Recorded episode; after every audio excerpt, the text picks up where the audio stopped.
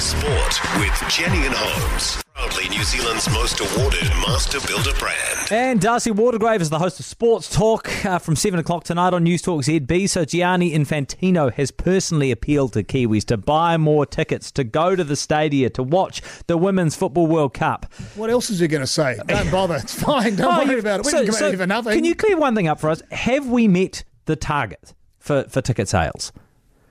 We haven't sold our allocation, right. Whether that's their target and what's realistic or not within the halls of power, I don't know. So there would be a level where they would say this has been construed as a success, and there'll be a level where it isn't. And I doubt we'll ever find out what that level actually is. People don't tend to tell you things like that. No. But I, my understanding is they have some sort of target for New Zealand to hit the thing, but...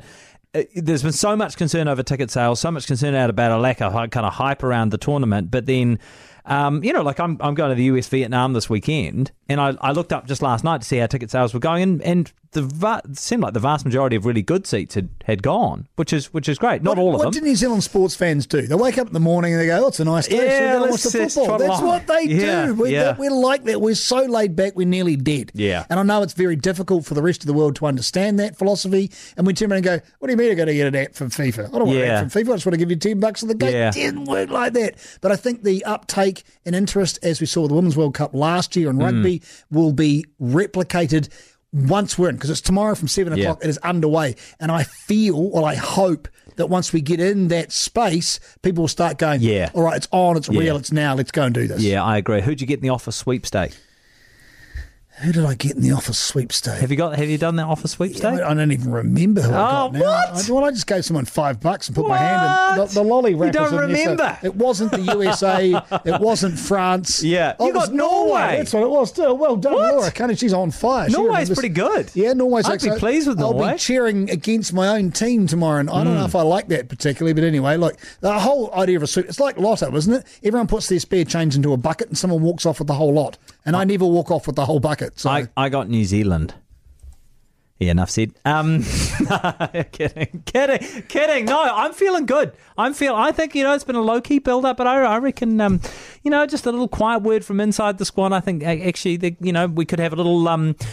an upset result on our hands at Eden Park tomorrow night. The scoring of football tends toward upsets results. Yes. The scoring in rugby does not. Exactly. So let's hold on to that. You never know what will happen. Hey, the fourth test in the Ashes gets underway tonight. Cannot wait. Oh. You see, you've got a problem. You'll have a problem. I've got a problem as of tomorrow. When you're never allowed to sleep. Well, is this is it. The Ashes is on at the same time as the French Cycling League, a.k.a. the Tour de France. And what else is on at the same time in the middle of the night around about there? Yeah. It just keeps going. I know. There is so much live sport on. It's a treat. You can actually watch all of these games at the same time because they go at a slow pace.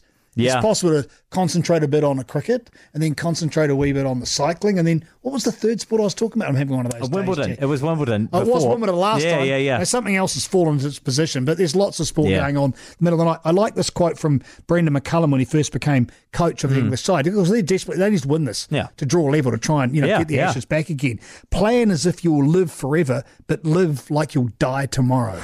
I mean, how good's that? It's cricket. It might not have been him, but that's the attitude around that. I love it. Yeah, James Anderson has been picked for that, and he is making up a half of himself and Broad of the oldest seam attack, the oldest attack in Crash's cricket for 100 years. Yeah. 76 years old combined, him and Broad. It's crazy, but that'll be absolutely massive. Cannot wait for that 10 o'clock it gets underway. So what's on Sports Talk tonight? On Sports Talk tonight, Meg Lenehan's going to join us. She is a writer for The Athletic, a much renowned and respected website over in the States. She's followed football all of her life by the sounds of it. We'll have an extended interview with her about from the outside looking into this World Cup, expectations, wants, needs, desires, and all of that. So you'll be listening to that up after 7 o'clock tonight. And Casey Frank joins us as we talk a bit of Sal's NBL because the basketball gets a running. The final start tomorrow. There's so much going on this week. D'Arcy Waldegrave, love your work. Thank you, sir.